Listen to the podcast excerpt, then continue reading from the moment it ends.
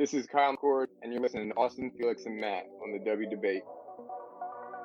Welcome to the Devy Debate. All right, boys, are we ready to debate? Austin, you tweeted something, girl. You tweeted your running back rankings. Explain yourself. Boy, that escalated quickly. I mean, that really got out of hand fast. You jumped up and That's Austin Nace. who is going to be that guy. And for me, Bijan Robinson is still going to be that guy. Back to the ground with Robinson, who spins and then tries to bounce it. A stiff arm, another one as he rides it, keeps his balance. They're going to say he stepped out, but I'm I'm Felix Sharp. Jay, I know you didn't think that we would get through this episode without mentioning the name one Zach F. Wilson. screener draw. Oh, Wilson is going to uncork for the end zone, and he drops it in beautifully. And it is his roommate Dax Milne on the touchdown. That's Matt Bruning. Gee Scott Jr. Obviously, I waxed poetic about him on the last episode, so I won't do that again here. And this time it's Fields on the carry. Watch out. Justin Fields. Hello, Columbus. 51 yards. Bruning, are you ready to go head to head with me? I am. Got to get oh, my popcorn out here. Hold on. Got to continue. I got, I got, I got. Kyle McCord is going to end up winning the job. He's going to be rated higher. Um, Well, I'm not nearly as passionate about what I'm about to talk about. Our apologies to Kirk Street. We ran out of time. We'll get him rescheduled soon. And for Matt Bruning and Austin Nace, I'm Felix Sharp. Good night and good luck. What's going on, everybody? It's Matt here. Uh, no real Devy debate tonight. Instead, we are going to be bringing you guys the early signing day coverage uh, we did live uh, early morning uh, for early signing day with Alfred, Austin, and David, and then the recap show with Matt, big wide receiver guy, and myself. Uh, thank you guys so much for tuning in, uh, giving comments, like, subscribes to the channel. We, we really appreciate all the love that you guys have given us over the past couple weeks. Uh, if you're listening to this and you haven't checked out the YouTube channel, please jump on there and just hit the subscribe button. Give us a like. We'd really appreciate it. We're trying to get to those 3,000 subs by the end of 2023, and we're getting closer and closer to that mark, and we're also getting closer and closer to 2020, the end of 2023. We appreciate all the love and support, and I'll just say from myself as we reach, you know, the Christmas, as as we reach Christmas and the end of the new year. Again, I just want to thank all of you so much for the love and support you've given all of us here at Campus to Canton. Is because of you guys that we get to keep doing what we love, and that's talking college football. We we really truly appreciate all of your love and support, and I hope that you guys enjoy the content. So here is almost two full hours of early signing day coverage, courtesy of Campus to Canton. All right, everybody, we are live here from Campus to Canton HQ. It is early signing day. I've got founder Austin with us. I haven't really been on camera with Austin in who knows how long.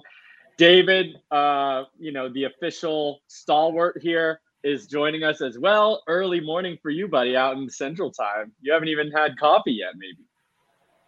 I'm sipping on it right now. I'm wide awake and I'm, I'm excited for this whole National Signing Day here.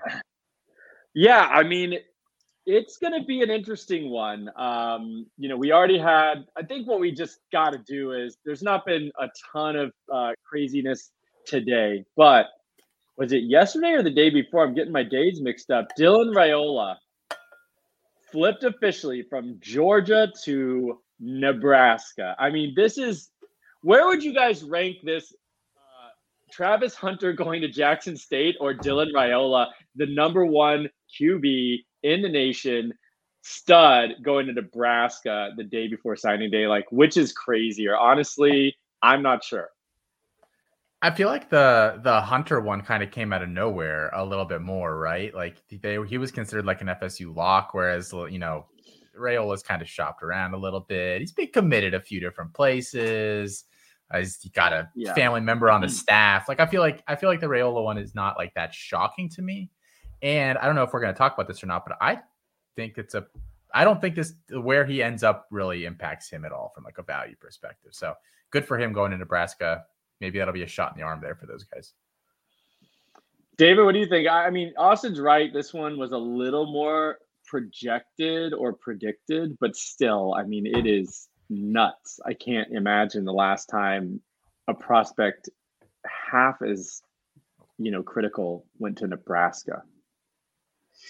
Yeah, I think given all his family ties in Nebraska, it wasn't especially um, surprising to me. I think Hunter going to an HBCU, you know, team was just that was shocking. I think it threw everyone off guard.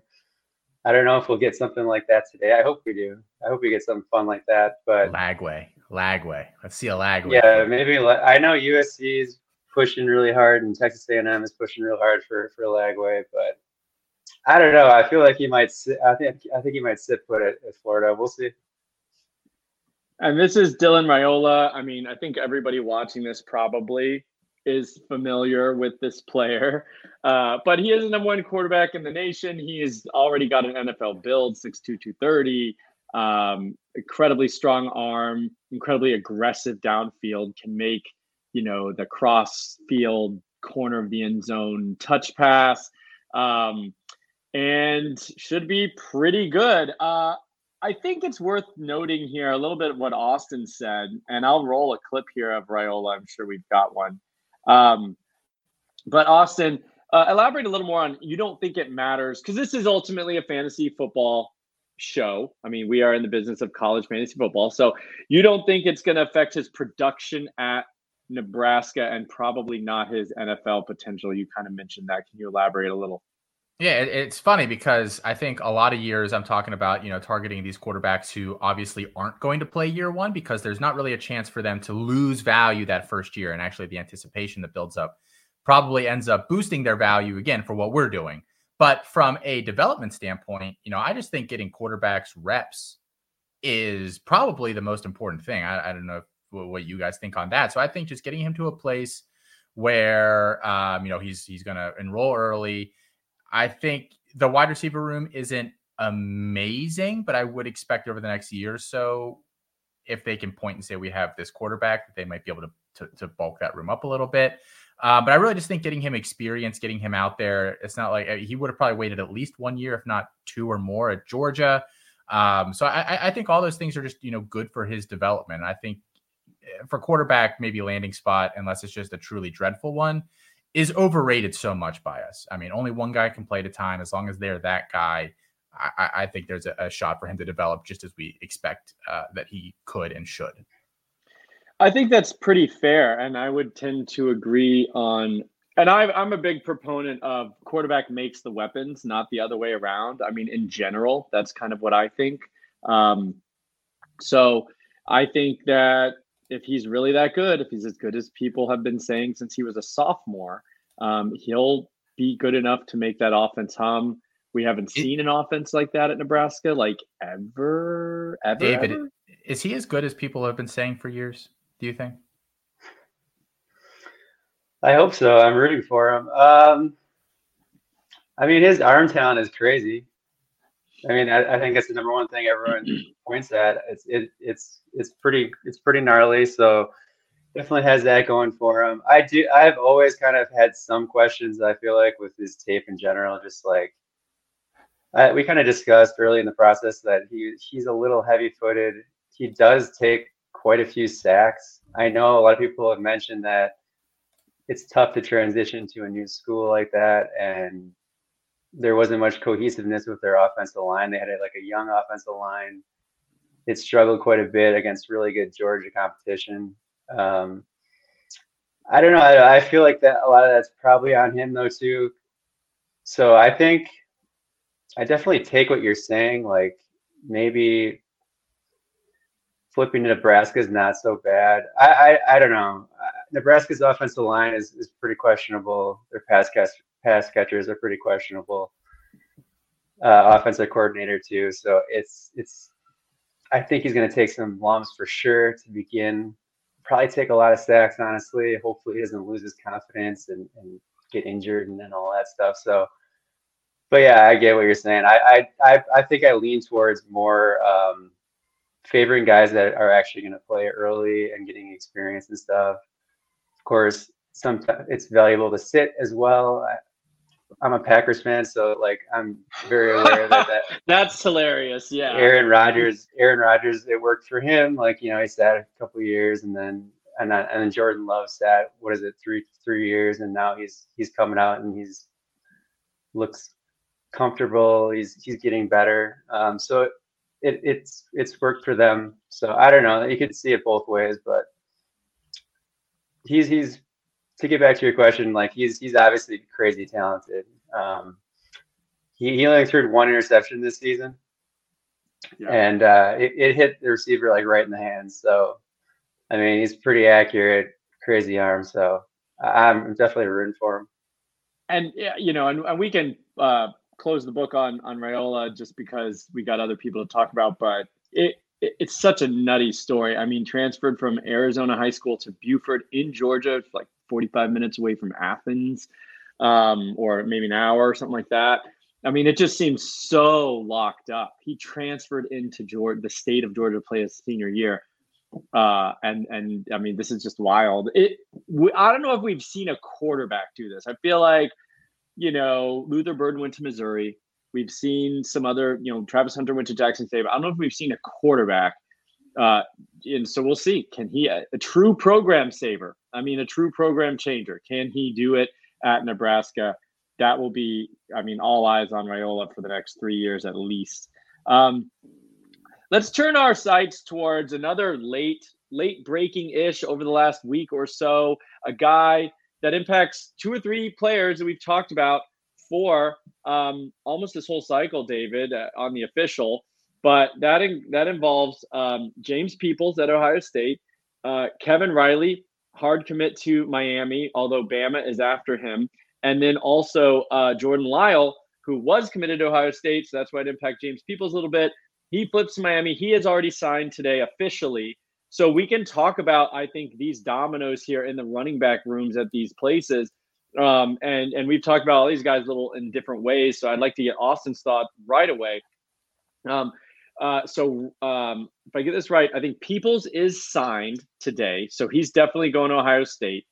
And then we have Lyle is signed with Miami, and then we have Kevin Riley, who is not signed, hard commit still, and apparently Bama's been knocking down the door. So what do you think? This is kind of a, a, big triangle of running backs that we thought were going to crowd the Ohio State room or Miami, and now they're all probably go to a different place.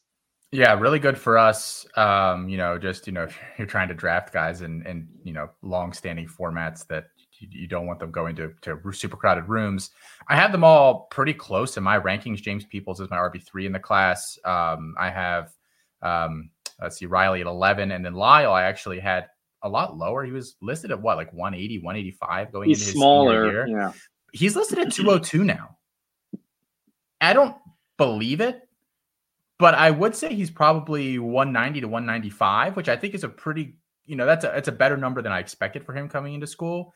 And watching his senior tape, he he looks. I thought he looked improved. I think he was one of the more improved backs in the class. I think he was like my RB twenty one or something before I went back and rewatched him, bumped him up now, like I said, to my RB twelve. I think Miami is a great spot for him.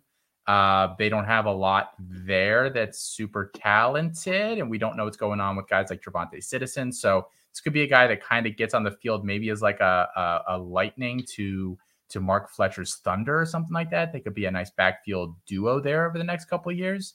Uh, but I think all these guys go into good spots. I, I think Peoples, you know, depending on how that backfield shakes out, probably plays a little bit as a freshman. And Riley, always real hesitant with some of these running backs, but not sure that he's like a true Bama quality back. So we'll see what ends up happening with him at Alabama and how he has to wait if he even ends up playing there. That's just the nature of Alabama's running back room. Yeah. Um, and he's from Tuscaloosa, right? So it was always a little bit weird from Tuscaloosa, not you know, not really with but, Bama, not really sniffing around. Yeah. Now, obviously, it seems like that may have changed, but don't really know what to make of that. It feels like a late, like, ah, I guess we'll just take him. Kind of. Well, Bama was pretty desperately searching for a running back late. They were also in on uh, Kewan Lacy there at the end. They did not get him. He ended up at uh, Missouri. So I think they were really trying to add a back this class, and it seems like Riley was kind of. I don't want to yeah. say like you know like I don't uh, want to an afterthought, but um, you know definitely kind of like a, let's just get a guy and this guy lives down the street kind of deal. Could be. Um, all right, David. Jo- uh, Jordan Lyle's a guy uh, you you mentioned him kind of I think first to me on the official. One of the first guys I heard you talk about um, that I hadn't already had an opinion on. I end up really liking him, and if he gets to 200, 205, I think it's wheels up. Very interesting prospect. We both like guys out of Aquinas. We've mentioned that before. What are your thoughts on how this shakes out among all three running back rooms? Yeah, I'm just happy to see them starting to spread out a little bit. It's just it's just a little annoying when a lot of talented guys go to the same school, but I think yeah, I mean Jordan Lyle, so he was verified at 185 prior to his junior season. Um, so that was the last time we got a verified listing on him. I I've spent an unhealthy amount of time just studying body types and trying trying to project exactly how how much they do weigh. And I was already thinking he was already at 190 around 195. He definitely looks more filled out as a senior. Um, he's added weight for sure. Which isn't really surprising at Aquinas. They have like a pretty serious like weightlifting regimen there. Um, so he's he he isn't completely maxed out or anything like that, but like he's not he's pretty close to maxed out. I feel like I saw that Hayes Fawcett graphic of him being 202. I don't know if that's like him just straight up asking him like how much do you weigh? I'm gonna put this on the graphic. So he maybe he is. Uh, I would probably lean towards a little like just below 200 probably. Regardless, um, you know, he does have good contact contact balance. That's something I, I saw on his senior tape. Um, he really he's not afraid to lower the shoulder and stuff like that. So he has some density to him. Um, but the the only issue really is just like I feel myself like I don't see any like amazing runners really like pure runners in this class. So it's like I've more been gravitating towards like the high level pass catchers a little bit it's just pretty important for fantasy. And Matt's production model really favors guys that catch passes, and he, that's just not really part of his game. It's just like he's just kind of one of these guys. It's like he can catch screen passes and dump offs and stuff, but aside from that, he doesn't really add much to it. So I like him, don't love him. I think he's. He, I mean, I have all these guys in tier three. I'm just kind of studying a little more, and maybe I'll push them guys a little higher into tier two and stuff. All right, fair enough. Um, I think we got to talk about uh, a flip that happened today. Jeremiah McClellan, uh, who decommitted from Ohio State, he's ranked as a top 20 wide receiver, actually top 15 on the composite wide receiver, 13 in the class, um, and uh, going from you know the Ohio State factory to Oregon, which is really interesting. Uh, you know, Troy Franklin will be gone and they will need someone to step up uh, short and long term uh, in that wide receiver room. So, Austin, what do you think of McClellan? And, and you know, we we do like with the running backs, we like to see people you know not go to Ohio State just because that is a huge issue with your one zero potential. Yeah, we how we grade the wide receivers, it does eh, for a very small part of the grade take into account, you know, the school they went to, you know, how how prestigious, how known are they for developing talent at that position, and then also the depth chart there. And so just adjusting those numbers up from the like basically zero that I had to give them a depth chart to almost like the the full grade at Oregon because I think Oregon, you know, they lose if they they're losing Troy Franklin. I haven't heard about Tez Johnson yet, but I'm assuming he's gone as well. What's behind them?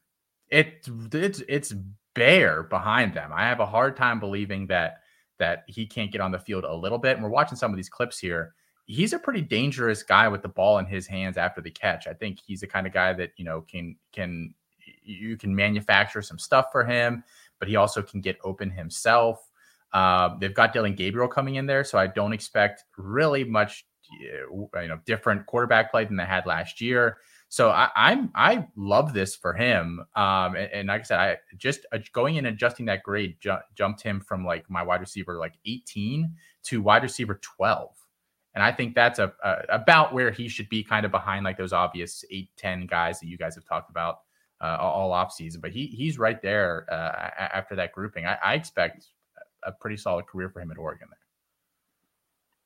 David, yeah, any thoughts? I would say that he is right there with me as well, like wide receiver 12 ish um, as well. Um, and I agree with the depth chart there. There's, I mean, Jurrion Dickey, everyone still wants him to be a thing. Um, you never know. I think his NFL prospects take a hit with him, um, you know, looking straight down the barrel of year one zero, depending on the bowl game.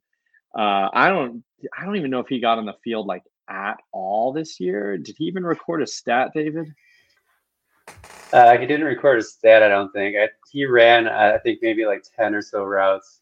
Um, so yeah, which is so that very concerning because they they won every game by about a thousand in the you know. So I don't know. It's bad. Very news. concerning. You never know what'll happen in the you know the bowl game. He could go you know eight for 120 and two touchdowns. We've seen it before with uh, I think Marvin Harrison basically did that. So, um, but McClellan, yeah, I have him as a you know I gave I think I gave him a five yards after catch. He's very very dangerous with the ball in his hands. David, can he make a make an impact day one at Oregon? I don't even know who their QB is going to be. Dillon Gabriel. It'll be Gabriel. Oh, uh, I guess that's right. That's it's like right. you He didn't even distribute- listen when I was talking earlier, Alfred. Come Yeah, I think Austin Austin pretty much nailed Lost the maybe analysis on it. Okay, yeah, yeah. I have him. I have him where you guys have him. I think he's about wide receiver twelve for me. Um, top of two or three type guy. Yeah. Solid, super solid player. Don't really have anything too bad to say about him. You know, he's he's good, solid player. And then, yeah, like the depth chart is pretty open, so I, I expect him to get on the field. All right. Well, I'm going to take this moment to my best Felix impression and say, please, if you're watching this, uh, drop a like and also go ahead and comment. If you disagree with anything we say, you like what we're saying, you should definitely do that. We want interaction um, as much as we can. And then also, if you're watching this on YouTube, subscribe to our channel. There's all sorts of videos we're putting out every single week, including the show you can watch Dave and I on every single week called The Official, where we will break down the recruiting news and notes, rankings, all that jazz, um, really year round. And we're we'll be wrapping up the 2024 class kind of after this signing day. We'll do a little bit in January and then transition to looking forward to 2025 as early as don't quote me on this, but as early as you know maybe March or something like that. So, um, you know, we we do it year round, and then we'll we'll start that whole thing. So, uh, not to mention all the other great C2C shows uh, and content that are put on this channel every single week. Um, so, get us to three thousand. I think we're pretty close, if not there already. Um, all right, so we have some guys that signed uh, you know, that we don't really have to worry about a flip. Although there wasn't really a ton of rumors at the high end for for some of these flips. So, you know, Micah Hudson, our good friend Matt Powell's number one player he's ever graded. I'm pretty sure, um, or at least maybe number one receiver, but I think it might be number one player. Uh, going to Texas Tech. Now, is this going to be a Luther Burden situation, Austin? You've got an elite player. We all agree. We love this guy. Uh, but going to a, B level P5 program, I mean, Texas Tech is a, almost, you know, maybe Missouri caliber, maybe not even Missouri caliber. Yeah, I'd say they're they're closer to a C. Yeah, and so Yeah. if we're calling Missouri a B, yeah, they're, they're probably a C. Yeah, Missouri fans. And we know they've had a stud receiver in the past. Michael Crabtree, I believe, got drafted in the first round out of Texas Tech. Wes Welker went to Texas Tech, but he was undrafted and a little bit of a different type of receiver than you know your your true wide receiver one. Uh, made it work in the PAT system for NFL, but historically, not a lot coming out of Texas Tech. And what do we think about this? Um, does it matter in the same way that didn't matter for Raiola and how you think about him? I think the concerns about, you know, can this school develop a player offset a little for me in these kinds of situations because there is an obvious incentive for them to have him on the field basically immediately. Yeah. If you're Texas Tech and you are trying, you know, I don't think Missouri has a lot of NIL and they've started kind of snowballing the Luther Burden thing into uh, some other stuff. They are. They I really don't are. I don't think Texas Tech can do that. But I do think if they can get a guy like Hudson on the on the team, get him on campus, and then get him on the field immediately and have him produce, being in Texas there, I do think that could probably make them a little more attractive than some of these other guys that that would maybe consider them. So I do think that you know even if there's concerns about what is Texas Tech next year and beyond, I think just getting him on the field, kind of like Raiola, getting him in a situation where he's getting reps, he's getting playing time, and you know, like athletically, like look at look at you know some of the the data here. I mean, six foot, one ninety five. He's already got a college frame. His athletic profile, you know, over over 80th percentile uh, at the metrics that we're looking at there. So he's ready to get on the field physically as well. I expect him this year.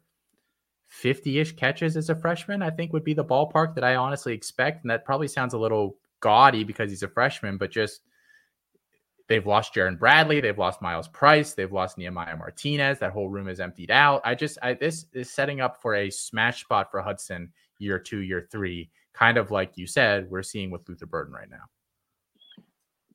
I think that's totally fair. I mean, he should be the number one playmaker on that team. Um, another guy who went to more of a historically classically good school, not good right now, Florida, was Eugene Wilson. And he was immediately the best player on that team. I mean, the best playmaker. The coaches realized it. They were force feeding him the ball, um, at least on the scripted early drives. And then when the actual play calling had to become, uh, you know, adjustments, we forgot to that he was on the field a lot in the second half of games. But he was being force fed the ball. I think Michael Hudson, that's what you're going to see. I mean, he, I think he's the best player on the field for Texas Tech right away. Uh, I know Todd, I think Tahj Brooks is coming there. back, totally different type of player. I mean, more of a grinder at running back, but you know Hudson's going to be an immediate home run threat right away. David, um, I may have just stolen your thunder, but I mean, is that the same thing that you think of? Like, is he the best player on on Texas, or the most maybe dynamic player on Texas Tech right away? Yeah, I think pretty easily most dynamic guy.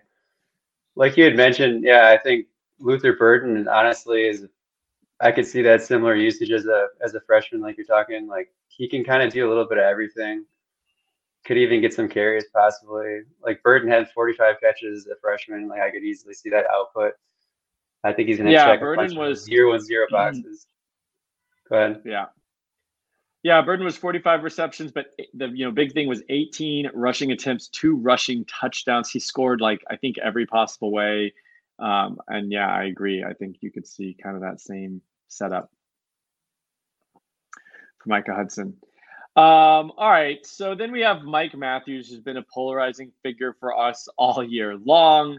He is sticking. I don't think there was ever any any kind of concern, but he's sticking with Tennessee.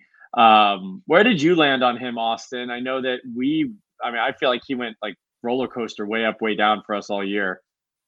Yeah, I've had him pretty consistently. He's my wide receiver 17. He's my very last guy at like the bottom of um like kind of I guess we've split tier two into two separate tiers, and now like the bottom half is tier three. So he's at the very bottom of my tier three, essentially. He is very comparable to um, Squirrel White, I think, honestly, from a playstyle perspective. And which is cool. And I think, you know, from a CFF perspective, I can definitely see him them, them using him that way. But like so the reason why we didn't really love Squirrel White as like a Devy guy, even though we wrote him up for our freshman guide and said like he could probably be pretty good at Tennessee. And I see a lot of the same issues with Matthews. Like he's kind of, you know, he's not that big. He's a little bit bigger, but not that big. Skinny guy, kind of stiff, but really fast. Like he's got that trump card that you have to respect a little bit as you're kind of watching him and say like this could really, really work out. So I think him sitting for a year and then probably trying to take that squirrel white role feels like the most likely scenario. Um, but I do think there's still like he's really I don't think he's very good as a route runner at all. Like there, there's a lot of rawness there. But again, Tennessee kind of masks some of those things. So like this, this is a really good landing spot for him. If he'd gone anywhere else, I probably would have dropped him a little bit. But Tennessee kind of a, a, a match made in heaven there for him, I think. Uh, yeah, I mean, I, I, think I pretty much agree with all that, and the, you know, the scheme fit is a big thing.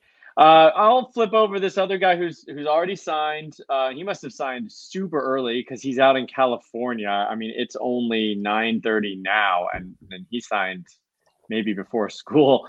Um, started from Nate Frazier, David, another guy that's been kind of polarizing for us all year, going to UGA Um, I feel like they signed a lot of smaller, fast guys. I don't know if they're they're trying to elevate the overall speed of their offense.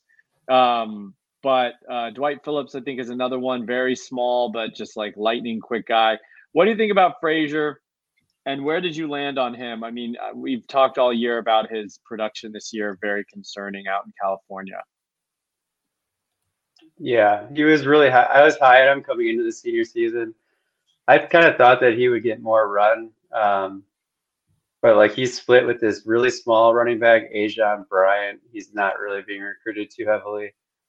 Who actually got first team all Trinity League, I think, over Frazier and over Davison, which is just like not great. I feel like weird. um, yeah, it's very odd coming out of there. yeah. So like he wasn't, he didn't get much run. He only got like what seventy carries this year, something like that. He was at like six or seven yards a clip, not overly efficient. Uh, so from a production standpoint, like it's it's real real bad. Um, definitely pretty red flaggy there, but there's definitely. I mean, if you're a tape purist and you, you don't get caught up in production and you're you're real good with that, like there's definitely stuff to like. Like his running style kind of reminds me of Isaiah Pacheco. The way he runs, he's got these little typewriter feet, really super aggressive runner. Um, but it's just like Georgia, man. It's got so many bodies all the time, and it's just I don't know. Just like college production, just seems kind of not great, and then, I don't know. And then to go from there, it just seems his NFL projection just seems a little scary to me right now. Yeah, I definitely can't argue with that. Um, and I agree. Like, I really like the tape, but everything else, literally everything else, is concerning, um, including the depth charts. Uh, but at the same time, UGA, you know, they know what they're doing uh, at the running back position. So, you know, they still offered, they still gave him a scholarship way out in California and brought him in. And so, you know, maybe the staff at wherever he's at, I forget, as a matter of day, is uh, misusing him or something like that. So, all right.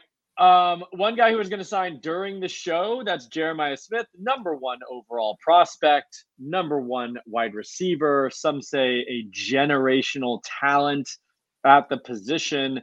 Um, looks like he was supposed to sign at 1220. Austin, do we have any breaking news there? Is, is anything official? Because there's been a lot of smoke, but he's been saying all the right things about Ohio State. Yeah, it's uh, Hayes Fawcett tweeted about two minutes ago that he he has announced that he will be signing with Ohio State. So we can we can wrap that up. Uh, Ohio State fans, it's not been a great day or a week for you guys, but you uh, you can rest easily on this one. Um, and I think you know I think pretty much every year, twenty four seven or Rivals or or ESPN or whoever has a Julio Jones comp to a guy coming out, you know, the guy that's 6'3", 190 or whatever, and uh, a really good athlete. But I do think Smith does compare pretty favorably, you know, in that category compared to some of the guys that they've used that tag on in the past few years. You know, guys like Hykeem Williams, guys like uh, Julian Fleming. Because Smith, unlike a lot of these kind of bigger, uber athletic wide receivers, actually knows how to play football already. And I think that's, you know, with the advent of 7v7 and, you know, just the, the professionalization of amateur football, um, you should know how to play football by the time you get to, to college already, or else you're kind of in some trouble. So, um, you know, almost 22 miles per hour we have him clocked at, almost a 90th percentile athleticism score, very refined, dominated, uh, you know, uh, in high school.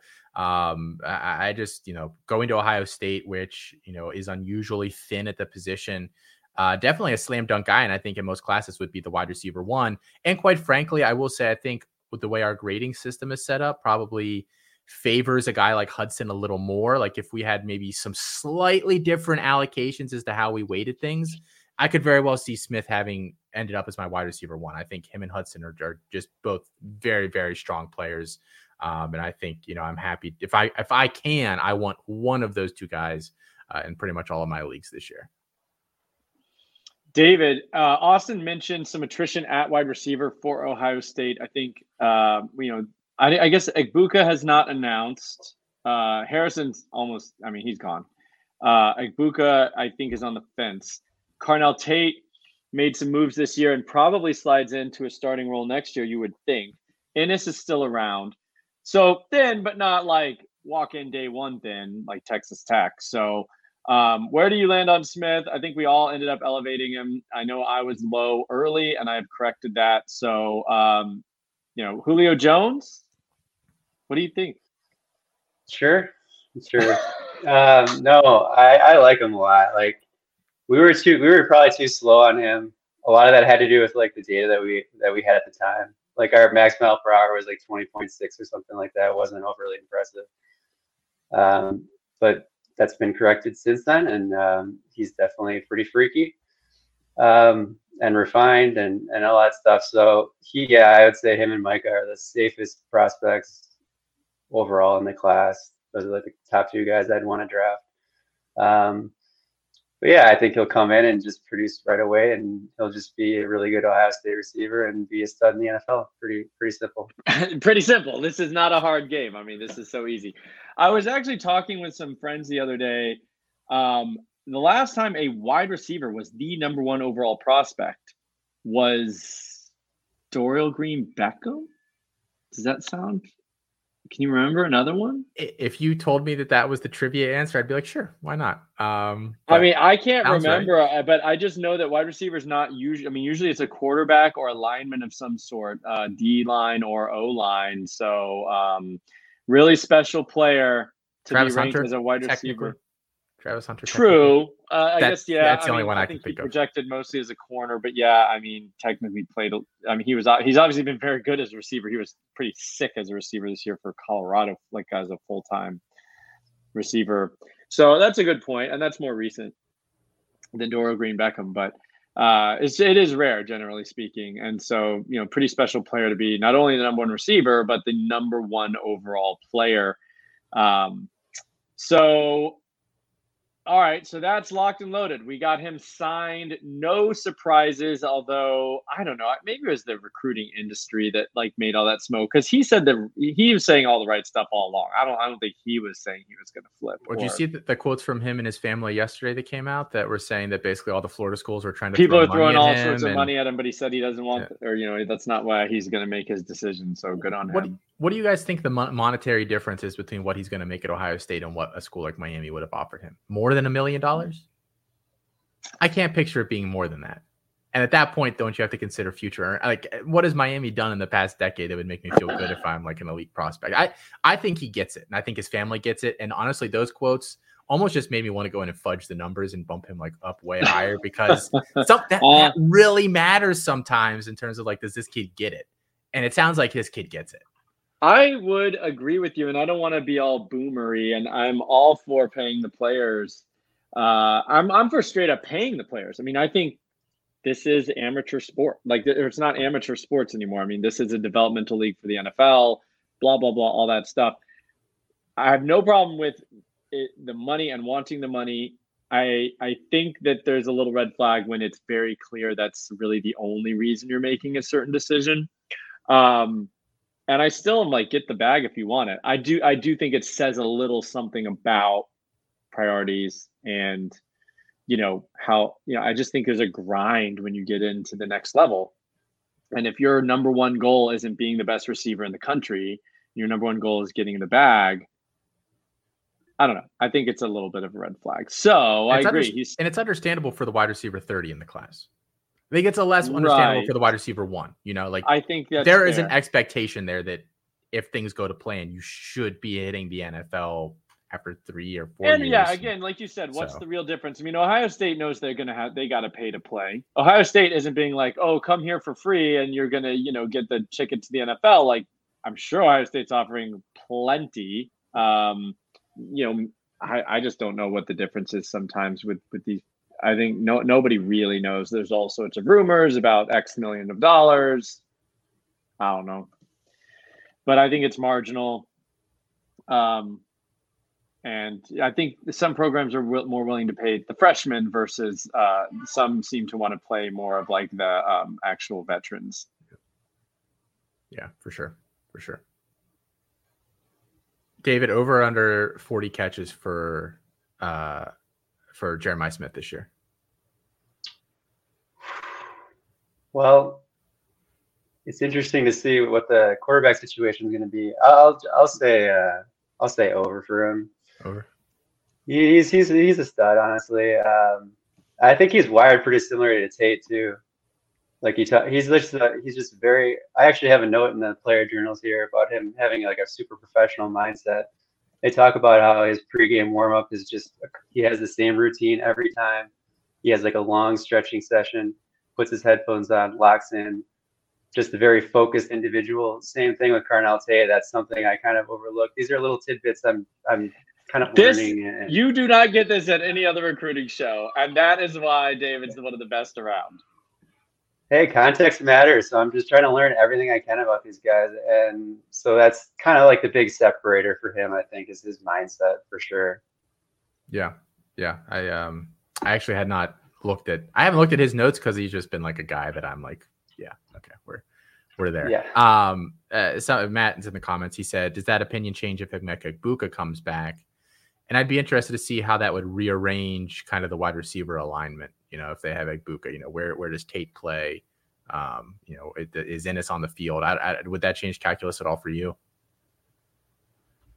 Yeah, I think it, it would be hard to go over 40. I feel like in, in that in that scenario, uh, just because like Buka's really really good. So, and I think he was. I don't know what you think. It sounded like he was pretty injured all year, you know, and he just Yeah. wasn't quite right. So maybe maybe he does decide to come back and boost his stock even higher and potentially be. Off the top of my head, I can't think of next year's class, but he could potentially be a wide in that mix for wide receiver one next year, maybe. So that's possible. Yeah, yeah, I could definitely see that. And honestly, it, and that, this is the recruiting show. We don't need to talk about this. It might be better if Buka comes back for him with, like you said, how how much time he missed this year and how he just was never uh, really healthy. All right, guys, I'm back. Sorry about that. Um, so obviously Smith's huge name, Raiola huge name. We've kind of knocked out those guys. Um, on, on the running back side of things, I think it. I haven't seen a whole lot. Jerrick Gibson signed. Uh, he'll slide in as as another guy in that backfield. Although I think now we're going to see Baxter. I would imagine Brooks comes back again after his injury. I'm not sure if I think he any- leaves. I think he leaves. An ACL, not True. is like I not mean, that big of a just- deal anymore. You know, I I, I don't know. I don't know. So uh, I would imagine Gibson is either the two, but if Brooks comes back, he'd be the three, and you got Blue still hanging around. Uh, we're just getting word Tatum officially signed with uh, o- Oklahoma. I like that landing spot myself. I like the player. I like the landing spot as well. We're getting um, Wingo to Texas as well. That's expected. Um, I guess there was a little bit of maybe he where was he going to maybe go? I don't even know, but uh, it looks like he's hanging around with with Texas. Um, any other thoughts on some of these guys? We can kind of just popcorn this at the moment. Jadan Baugh, who is kind of one of the last higher end running backs that doesn't uh, have a specified place to be right now. Um, rumors about Florida, rumors about Alabama, although maybe it was like Bama's deciding between Riley and Baugh. I'm not sure. I guess the latest says Baugh to Florida. Austin depth chart seems open with ETN gone. So, what do you think about Baugh as a player? And then I would imagine he slides right in as the RB2 at Florida come next year. Yeah, it could be really interesting for him. You know, I think we've traditionally liked Billy Napier running backs, with the caveat now being how much longer is Billy Napier there. Not sure that necessarily always matters for running back production. I think you know a running back is kind of a running back uh, overall, especially with a guy like him, um, who is you know a bigger and then not you know a scat back that you kind of have to to worry at, at what his usage would be. So, um, interesting spot for him. Um, I, I don't have that many strong thoughts on Florida's class outside of Lagway. It's it's a lot of guys. I'm not sure I really like them that much, but is what it is. All right, well, let's talk Lagway here for a minute. Um, I, I guess I was going to ask this question earlier. David, is he going to be your QB one by the time we finish all this now with uh, Raiola going to Nebraska? We've said we don't think it matters that much about him going to Nebraska, but is it enough to just go say, you know what, Lagway's just number one with the tools, the dual threat? Um, I don't know if he's going to stay at Florida. I mean, he may sign today, but 2025, who knows? He, I'm very indecisive in in, in general in, in my personal life and, and with these recruits. Like I think like he's right there with real like he's right there with real. I've I haven't decided. I have both of them at the top tier two. I couldn't even commit to these guys going putting them in tier one at this point because I just have I don't know if you want to just say like, yeah, his tools are, are sweet. Like he has some of the better tools. So it's just I, I have some questions with this game in general still. Um, it's like he he turns like every every throw into off platform somehow. Um, there's just like never like a routine throw. Yeah. It's a little strange, but like if you just want to say like I, I don't fault anyone for being like yeah his tools are sweet and I'll put him in tier one he'll be my QB one I, I can see the argument for that. Yeah, I mean no no uh, no argument there. I think he might end up being my one. And I don't even care that much about Florida because I'm not sure he's to stay at UF. I mean, I think it's to be an, an entire just debacle. Um, and so I'm not sure. Like it's gonna be a full clean house, I think. So I think a lot of this class, whoever does end up hanging around in Florida, may not hang around after 2024. Um, and so wherever he goes, we're betting on the tools anyway. Uh, but really interesting, top two QBs now going to be Nebraska and probably Florida, neither of which have uh, you know an enviable offense right now. Um, well, the nice thing then, about Lagway is that he doesn't necessarily need an enviable offense, right? Hypothetically speaking, especially from like yeah. a fantasy perspective, because of how yeah. mobile he is, and you know the statistically what he did this year rushing the ball. And I do think it also helps that this is a class that I don't think really has a lot of guys like that. I mean, it doesn't have a lot of quarterbacks at all, as you guys have talked about. There's there's maybe five or six we really like, so um, could be interesting there. All right. Well, there was we were hoping to have a special guest on here this hour, and we just had a guy pop in our uh, lineup here. I'm going to throw a, a, graphic up here. Walker White is going to be joining us, friend of the show on the official. Um, and he had I don't actually I'm not sure if he's actually already signed today or not. We'll get that message from him here in a minute. Six three two twenty five QB. Um, you know, we all like the tools. We all think he's got a pretty bright future at Auburn. I'm going to bring him in right now to say hi on National Signing Day. What's up, Walker? Oh yeah, you got your Auburn shirt on. You're ready to go. Yes, sir. Very Love nice. It. Very nice. All right, bro. So, uh, thanks for joining us here today. Um, obviously, we're all big fans. You've been a friend of our show for over a year now. Um, have you officially put pen to paper yet today, or is that going to happen like after lunch? Yes, no, I I, uh, I signed here at 9 a.m. and this morning, so it's all it's all done. Papers are in, and I'm an Auburn Tiger. Congratulations, man! That's awesome. Um, I'm just going to throw something to you here. You know, we uh, at the official, we've been following this class all along. Uh, I've I've texted you on the side a little bit too. You've got kind of a foundational mm. looking offensive class here at Auburn. Um, can you tell us a little bit about your thoughts on Cam mm-hmm. Coleman and um, Perry uh, as well? You know, and and and what you think about them? I mean, from our perspective, two five star receivers in the same class. Ohio State didn't do that this year. Uh, no other team signed two guys ranked so high. So, you know, what are you looking forward to there? That's got to be so exciting for you. Yeah, I mean, it's it's very common to talk about Perry and Cam and those five star guys, and they are going to be absolutely huge towards Auburn's success. And they're dogs, like they're like they're big dudes. Um, they're fast. There was actually this video of them racing the other day in the Auburn indoor facility, and it looked like it was a tie, but Perry claims he won, and then Cam claims he won. But um, anyway, I, it was just very exciting uh, to see that I'm able to get uh, both of them. But we actually do have two more other receiver commits, Perry and uh, sorry, not Perry, um, Cam. Uh, sorry, not Cam, Bryce Cain and Malcolm Simmons, and those dudes are like freak athletes. You know, Bryce Cain runs a four three. He's like a really good slot dude, really smooth in his routes. Malcolm is just, I think he runs like a four three, four four, something like that, and he can jump out of his mind. And so, you know, this this group of receivers that we have is already like insane. And I I think personally I don't I don't really know yet, but I think we'll pick up another five star receiver for this class. Um, Ryan Williams. I mean, he Oh, he's- whoa. he's shown he's shown to have a lot of interest in Auburn, and he's an Alabama commit right now, and I hope we'll flip him. Um, you know what whether we do or not, I, I don't really know. You know, Alabama always seems to kind of clutch these guys in, but um, we'll see. I mean, I think I think we can. Um, I think there's a there's a shot of us getting Ryan Williams as well. So having having they're they're calling it the freeze five, those five receivers, and so that would be a historic group for sure. Walker, we talk a lot about how the quarterback can kind of help shape a class. You know, if you get yourself a top quarterback, that can be attractive to some other guys, especially you know the the, the freeze five there.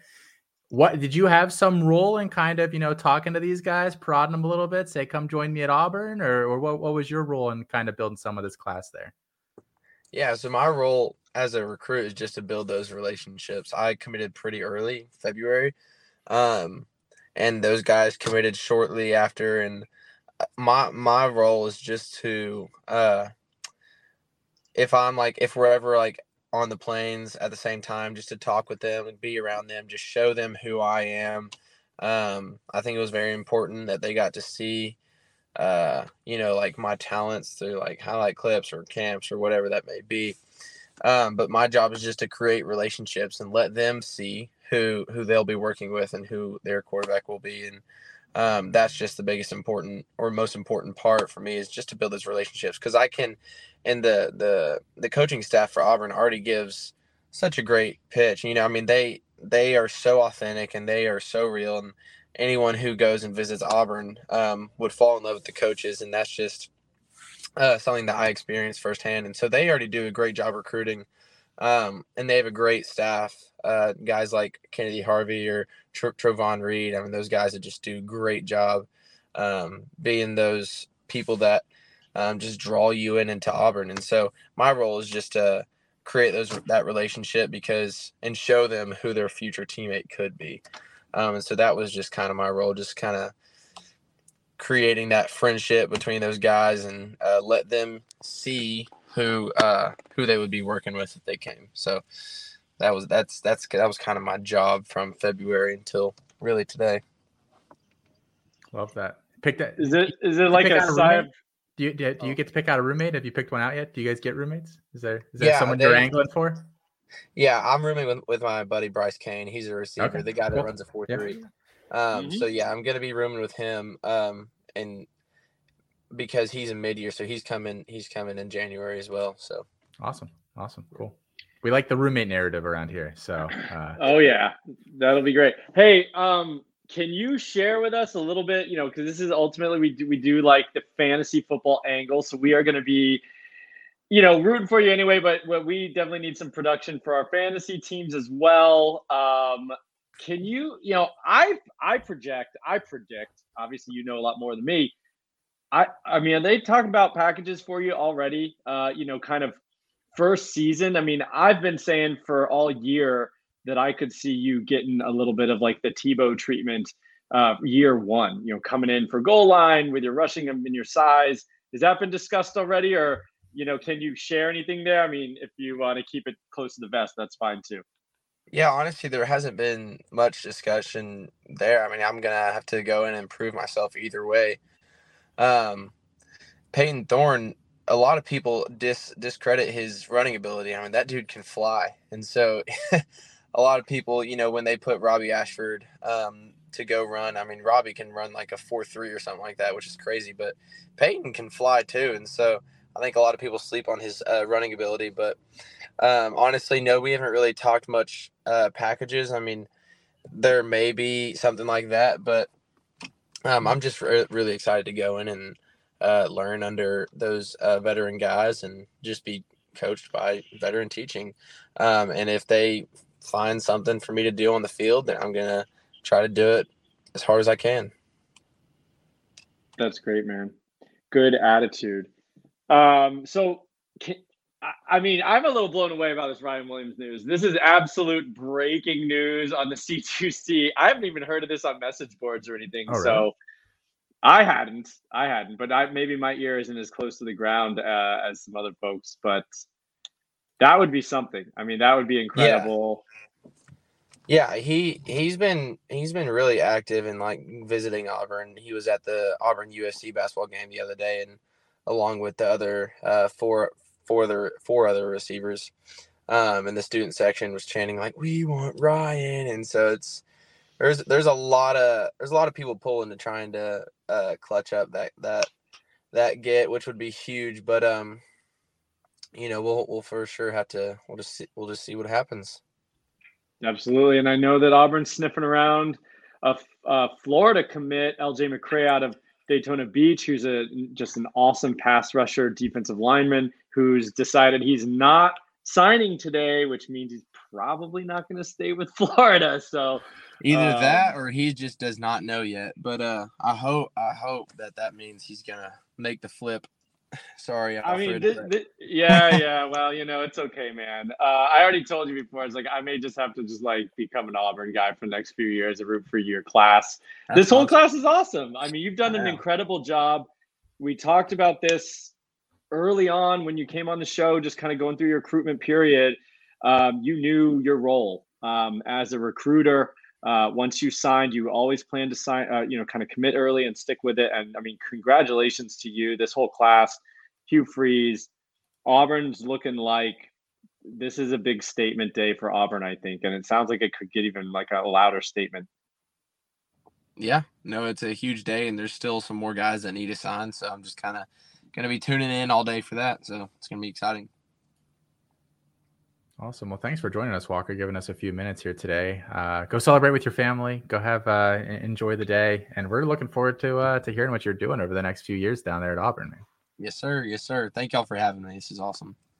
All right, man. Have a great day. Yes, sir. See y'all. Bye. Woo, Talk talk about kids getting it. Talk about kids getting it. There, there's one Yeah. right there. There's one right Absolutely. I mean, just I- absolute. Just I mean, the the class is crazy. You know, for Walker, and I think he was one of the first ones to commit to Auburn, and like look at what they've built. Really impressive stuff. And uh, you know, you know, Hugh Freeze can run an offense. We've seen that time and time again. So, uh, pretty exciting stuff down on the plains, and we'll have to follow along. All right, we got a couple minutes here. Anything you guys want to bring up? Anything you're looking forward to the second half of the day? Uh, C2C will be live again uh, in the evening time to kind of wrap up the rest of the news. Anything you're expecting, want to see? Obviously, Ryan Williams now on Flip Watch. Yeah, I don't think Williams has to sign or commit today because he doesn't graduate because he re he um uh, That's right. reclassified. So I I think we probably won't get news on that today if I had to guess. I don't know. Are there any any guys that I don't know. I I actually also really like Malcolm Simmons, so I'm I'm I'm excited that he brought him up. But I I don't have anything else. It's actually been like a very non-flippy day Yeah. for like the the offensive side of things for the first time in a while. We kind of had everything settled beforehand. Yeah, it seems like I think I think there's there's always one or two things that cloud our narrative, but I think for the most part, recruiting has become pretty systematic, and you know these guys aren't doing crazy stuff. And they commit early and they stick with it. Um, but yeah, I mean that's another thing about Walker, right? We brought up the five stars. He's like, yeah, everyone wants to talk about them, but don't forget these other guys. Like he's spreading the wealth. He's you know pumping all his guys up. Like just seems like a great guy to, to be teammates with, and uh, obviously we're all excited. Uh, Barnabas in here saying Seaton on flip watch. He's an offensive lineman. He could obviously be very important for a team. Um, Roman Hemby's fantasy value hangs in the balance. uh, David, anything you're looking forward to before we wrap up here in the second half of the day? I don't know if there's any like really hot names flip wise, um, like you mentioned. So I don't know. I just I, I just want to see all these guys get to where they want to go, and um, I don't know. Maybe we'll get some sort of surprise, but I really don't know. I haven't really seen any big names at this point. So if if that Ryan Williams, yeah, he can't. I don't think he can sign, yeah, until um, the official signing day. So, but if they somehow get Okay. him, that's that might be the craziest wide receiver call I like That's just Maybe insane. ever? I mean, that's an Ohio State level stuff you're talking. Like it would be two of the top three on the composite. Plus, I know Perry is a little bit lower, Perry Thompson, but he's still a top ten guy. Yeah, yeah, uh, that's, a- that's an Alabama haul. they tended to to do that. Hopefully, I- it'll be better than the 2022 Alabama haul or whatever it is. It's now like no one's with the team anymore. yeah, shout out to shout out to Cornell Hatcher signing with uh, Oregon State. That's the only one I wanted to toss out. Who uh, is a guy that I'm uh, next great Oregon State running back there. There you go. All right. Yeah, we like Oregon State running backs for sure. I mean, they definitely have a history. Well, you know, that pretty much does it for this hour. We had Jeremiah Smith official to Ohio State, so kind of locking up any mystery there. We had Walker White on uh, just now at the at the bottom of the hour. What is it? Top? I guess more of the top of the hour. I actually never know that phrasing, but Walker came on, gave us a little update. Uh, we're all looking forward to to Auburn and what they're going to do. Ryan Williams very much on flip watch. Um, I think that kind of does it. We talked about the running backs. Um, you know, the three running backs that were all kind of like in a big triangle together with Ohio State and Miami. But Jordan Lyle going to go to Miami, officially signed, and uh, James Peoples officially signed with Ohio State, and then um, uh, oh now I'm Kevin Riley, I guess is the third, who we're assuming Bama. So we'll be interested to see how that all shakes out. Cameron Davis for FSU, I don't think there's any concern there. I didn't see him officially signed yet, but he's been kind of our number one running back all year.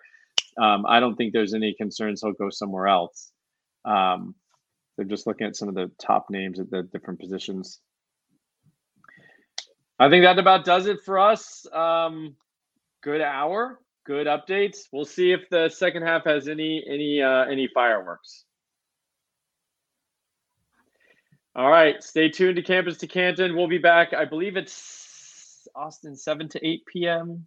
six Sometime in the evening, I'm not sure. Sometime in the evening, you'll uh, if you're su- subscribe or get put notifications on or whatever. I think so it's already don't it. scheduled on there. I think it's already scheduled on there. All right. I Well, it'll be in the evening hour after most of this stuff has died down, and so there'll be a recap for you. It won't be us three, but it'll be Matt Powell from the official, and uh, I believe two more members of our team to to recap the day's events for you.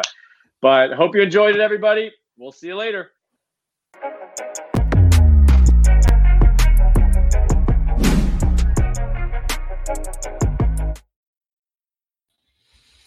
All right, what's going on, everybody? It is Matt and Matt. We are going to handle the recap for early signing day. Not a lot has changed since earlier um, in the morning. We were kind of hoping maybe for some some bigger news to to drop, but it did not. So Matt and I will be recapping a lot of the more recent stuff that's been happening. Uh, go back over some of the other stuff. We'll get Matt's opinions as, as one of kind of the leaders on the recruiting team. Uh, your thoughts on some of the players that they talked about this morning. Uh, and let's start, Matt, with DJ Lagway. There were rumors later this afternoon, or, or I should say earlier this afternoon, that USC and Lincoln Riley were reaching out to DJ Lagway. Thought maybe they were going to be able to flip him, but he is sticking with Florida. You know, there's some talks that he could end up, depending on how this uh, freshman, you know, uh, All Star Bowl, All Star games go, could end up being the number one quarterback in class over Dylan Raiola. What are your thoughts on him and him sticking with uh, Florida? Uh, yeah, I mean, I, I can't really blame him. It's kind of where his heart has been throughout the entire process. Uh, you know, even with, uh, you know, how dicey the situation is there with uh, Billy Napier currently. Uh, he had a, a really amazing senior year, pretty much approved across the board statistically, and you know, uh, uh, just watching him, he's definitely a really high upside guy. And uh, you know, I wouldn't have hated it if he flipped to USC, obviously, especially with uh, Malachi Nelson transferring out. Uh, definitely leaves a good opportunity there, but you know, he stuck with it. I, I still believe you know that upside that he brings. You know, right up there with his physical profile is arguably the best in this class. Uh, at the moment, I still do have him at uh, quarterback two behind Raiola, but I mean, it, it's really one A, one B at this point. And before the process ends, I I, I could have give uh, Lagway that number one spot.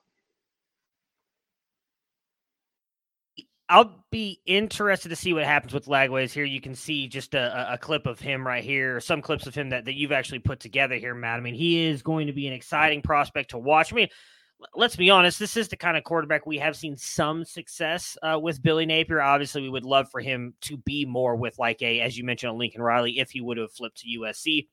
And I know Alfred, uh, one of the other leaders on the recruiting team, is a Gators fan, and it does not is not, I guess, 100 percent sold that he'll stick with Florida. It's going to be fun to watch him play. I actually need to go back and watch some more of him. He was not, I did not grade him that highly the first time around, but I know he's improved a lot. I believe it's like 58 touchdowns uh, as as a senior this year, one interception or something like that. Like uh, maybe it's a, a more, yeah. a few more than that. I got his stats right here. Uh, he threw 72%, 4,604 yards, 58 touchdowns, eight interceptions, 99 carries on the ground, 957 yards, and 16 touchdowns on the ground. So. That is that, that's ridiculous. That that's a pretty impressive season. And in Texas as well. I believe he took them to the the best record that they've ever had. So he, he very impressive player. You know, again, talking about him. If he would have flipped to, to USC, maybe that would have made USC fans not as upset about losing Malachi Nelson, but he is sticking with Florida. Speaking of flips, uh, I know they talked a lot about it this morning, Matt. We've kind of talked a lot about it at the network leading up to this. I know we talked a little bit about it. You, uh, Alfred, David, and myself did a, a mock draft uh, for your guys' show, The Official. Again, check that out. You guys talk recruiting all year long. Talked a little bit about the Dylan Raiola possible flip at that time, and then it eventually happened. You just mentioned he is our number one quarterback in the class. He's everybody's number one quarterback outside of On3, who has a McQuarter for. What are your thoughts on Raiola? Does it hurt him at all for you with him going to Nebraska? Yeah, it's kind of a mixed bag. I, I think it's kind of a lateral move at this point, to be honest. Uh, while you know Nebraska is far from a uh, powerhouse on offense, uh, I, he, should you know be able to start there right through the door. I'd imagine. At least I'd hope so, uh, considering this flip. Whereas Georgia, we've had to wait a few years at least to see him. I, I don't think it really impacts uh, you know the NFL upside of him.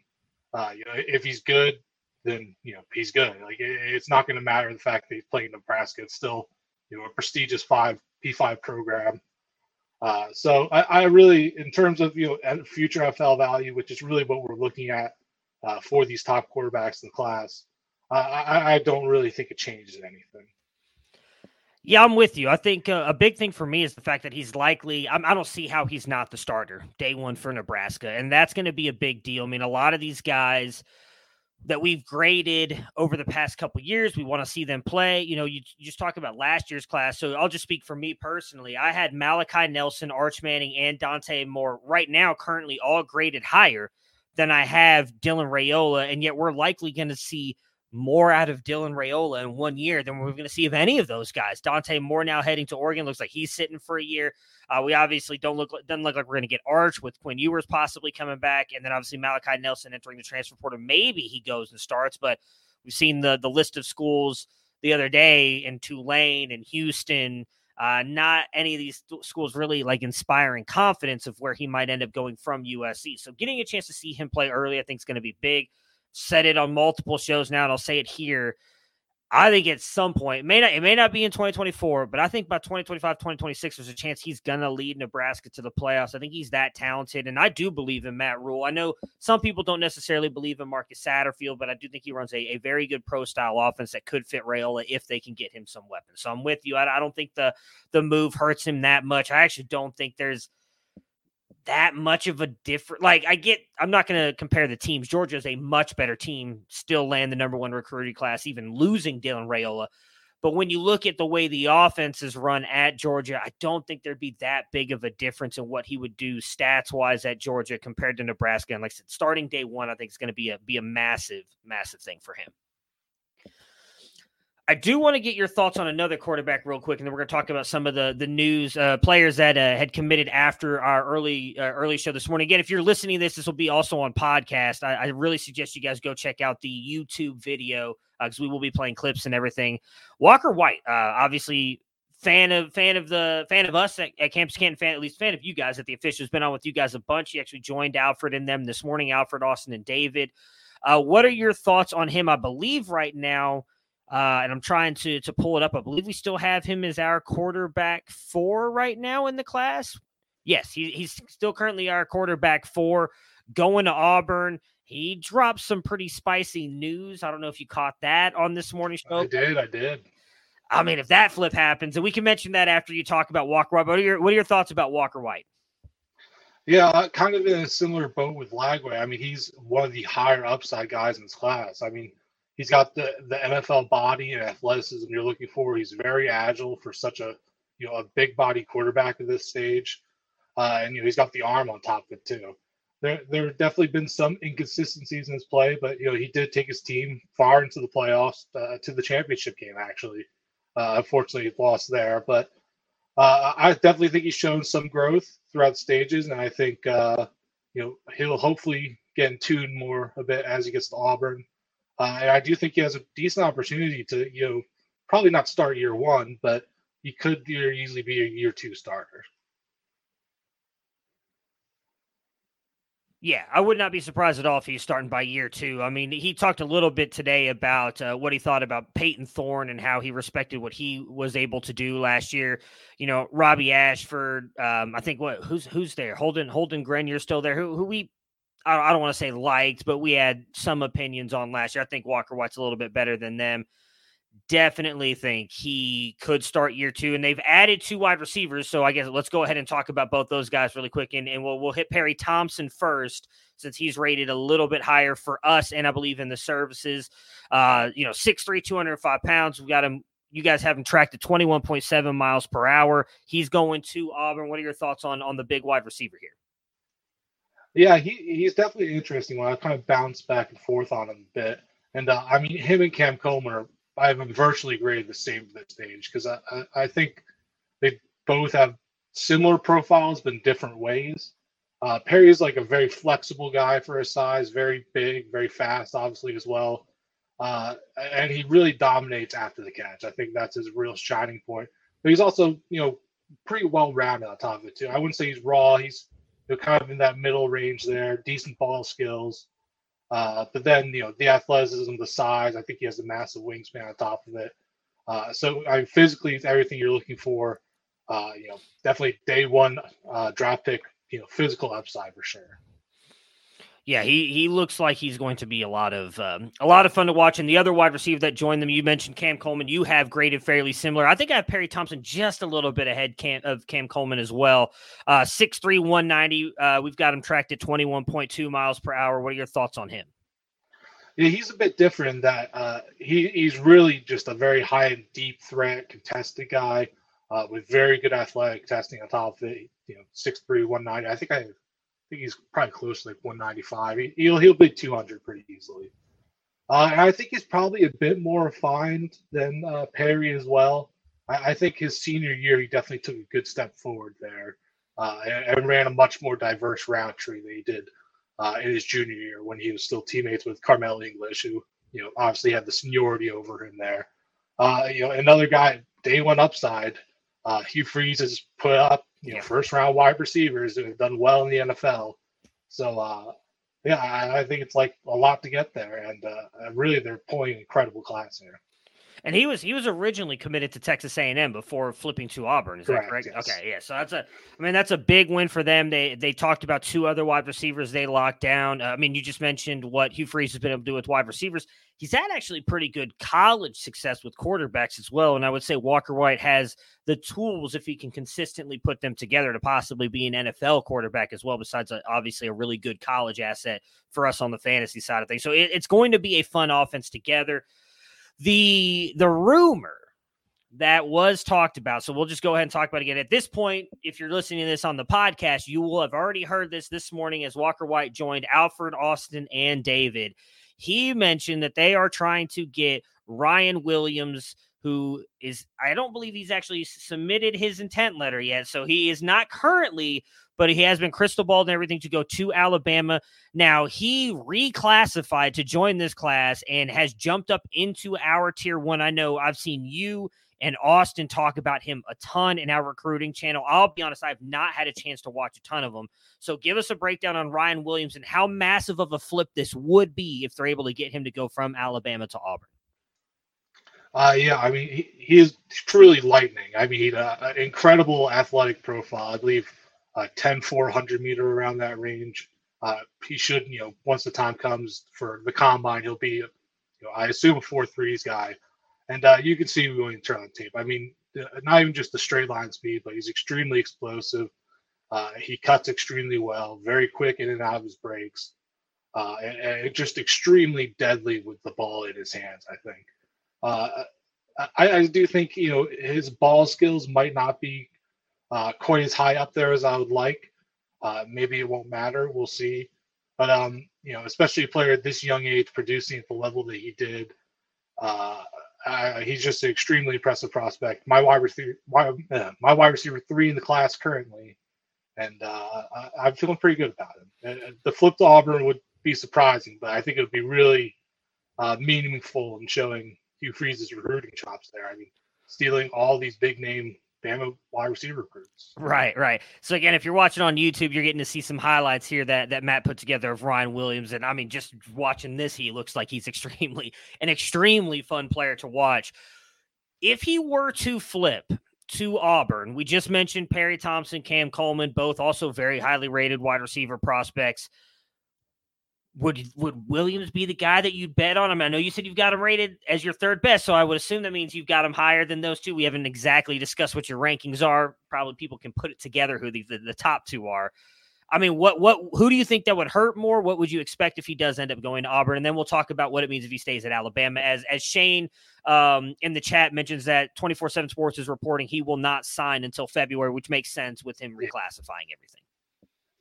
Yeah, I mean, he would be my top receiver in that group. Uh, you know, I think all of them can kind of play different roles in that offense, which is nice.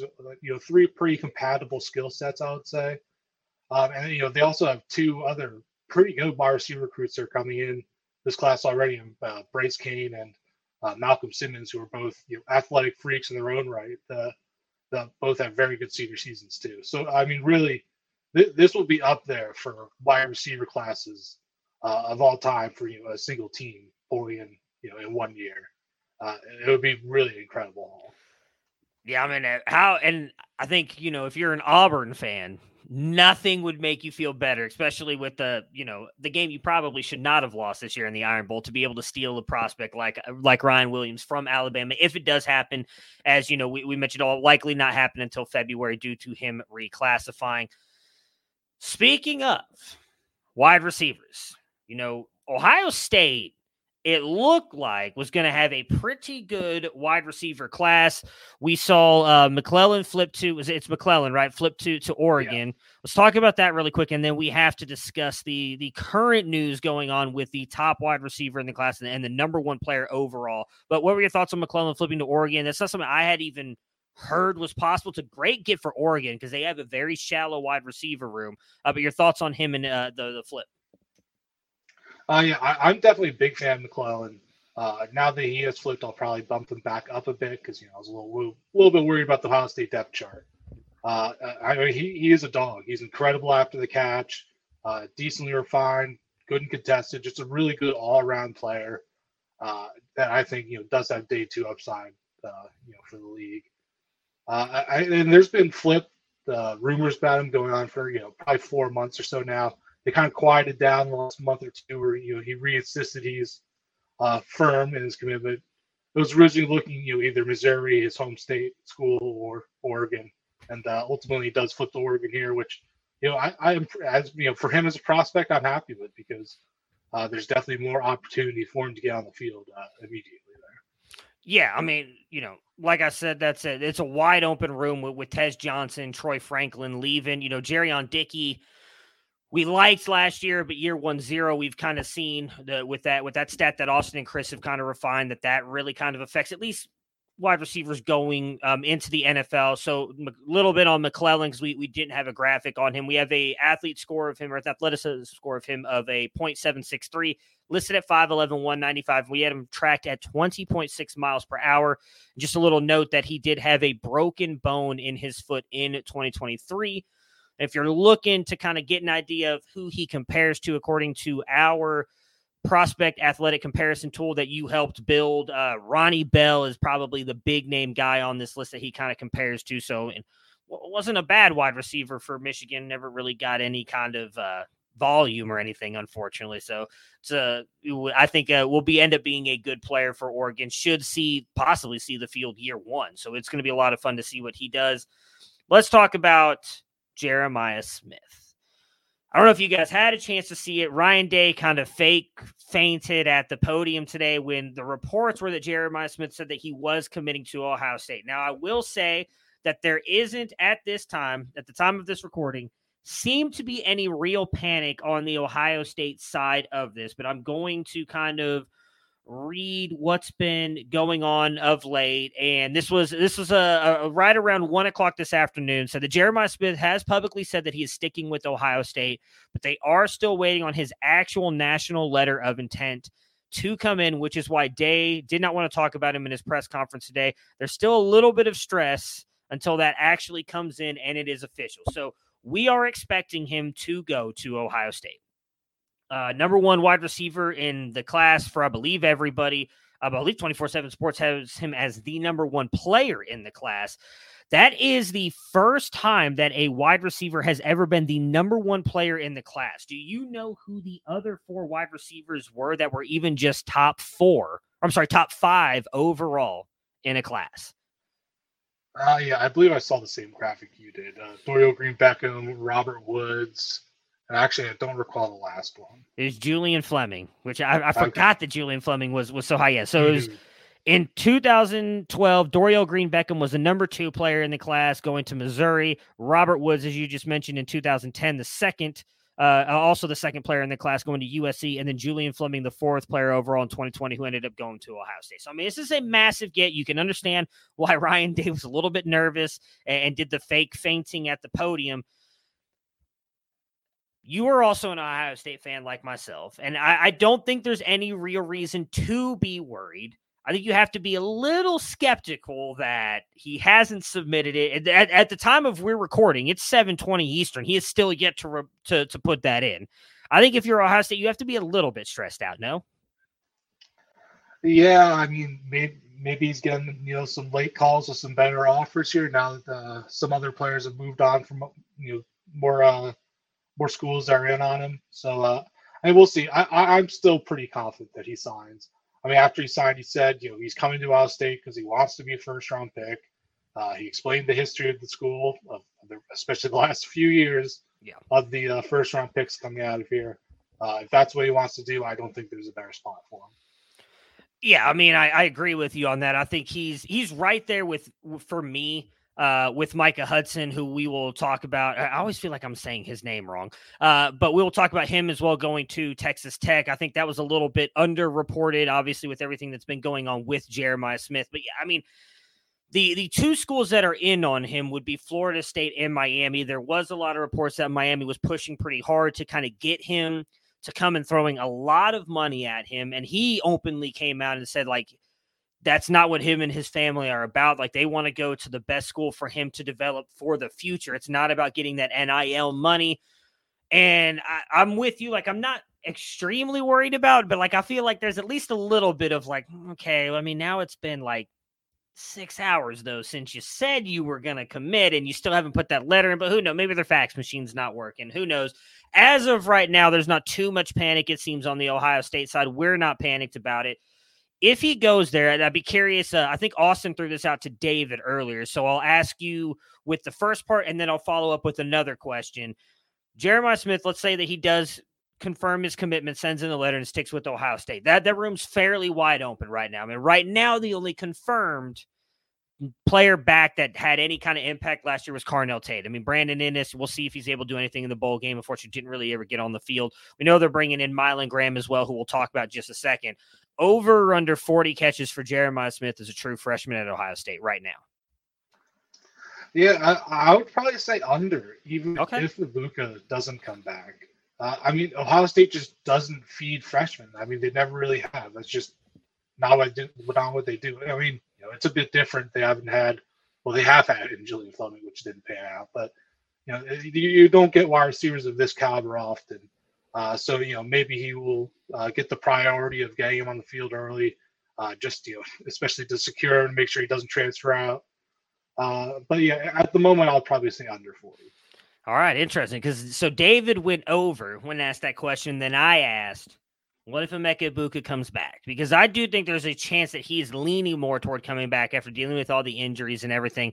And I think that would affect Jeremiah Smith a little bit. I still think there's a shot he gets on the field kind of like Carnell Tate did. I mean, we saw a decent amount of Carnell Tate. Obviously, they don't have Marvin Harrison Jr. There's no way Marvin Harrison Jr. is coming back. I don't, I don't care what the reports say. He's not coming back, folks. Y'all should just accept that now. So I, I think that there's a chance he could have like that that uh, Carnell Tate type role. So it wouldn't change much for you, even if uh, if Mecca comes back. You still obviously think he's going under. Yeah, I mean, I, I think you know there's a possibility he gets close to that, but you know that that's a good that's a lot of catches. I, you know, that'd be really impressive if he did. Yeah, I was trying to pull up um, Carnell Tate's stats here, and of course now it's it's not working. Uh, just to see how many catches he actually got. I I know he broke all of our, not all of our, he broke our year one uh, zero threshold pretty early. He had 17 catches. That's it. I mean, he he was out there a decent amount. So I mean, 40 catches is a decent amount gonna be a really good wide receiver. I'm excited to see him hopefully be wearing the scarlet and gray and not the Miami's green and orange, I guess is what we would call it. Uh, the other wide receiver who I think has been a, again a lot overlooked in this uh, Ohio State class, and Mylan Graham, who I really like. I know you were really early on him talking about how much you liked him. Give everybody a breakdown of kind of the forgotten man in this class, who's actually a really good receiver himself. Yeah, I mean he, he's out of Indiana, so uh, you know playing a pretty small school. So I don't think uh, naturally the media will uh, clamor onto him as as easily. Uh, but yeah, I mean he's one of the most refined wide receivers in his class. I mean he's definitely a technician uh, through and through. Uh, he really honestly reminds me of kind of like a DeVonta Smith, except you know, he's already put on a good bit more weight. you know, definitely very explosive, good with the ball in his hands. Uh, I think there's a ton to like about him. Uh, you know, if and if we weren't getting Jeremiah Smith, he would definitely be uh, you know a much bigger name at this stage. How worried are you about him possibly being a year one zero? I mean, I know I kind of mentioned my thoughts on it when we did the mock draft show, but uh, I know you didn't get a really chance to talk about him. Are, are you worried at all about him being a year one zero?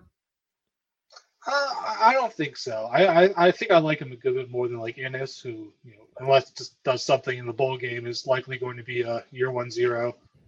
Uh, yeah, I, I just think he's a lot more well rounded, a lot more ways you can get him on the field and uh, you know get him involved. I think, especially with the room opening up more next year too.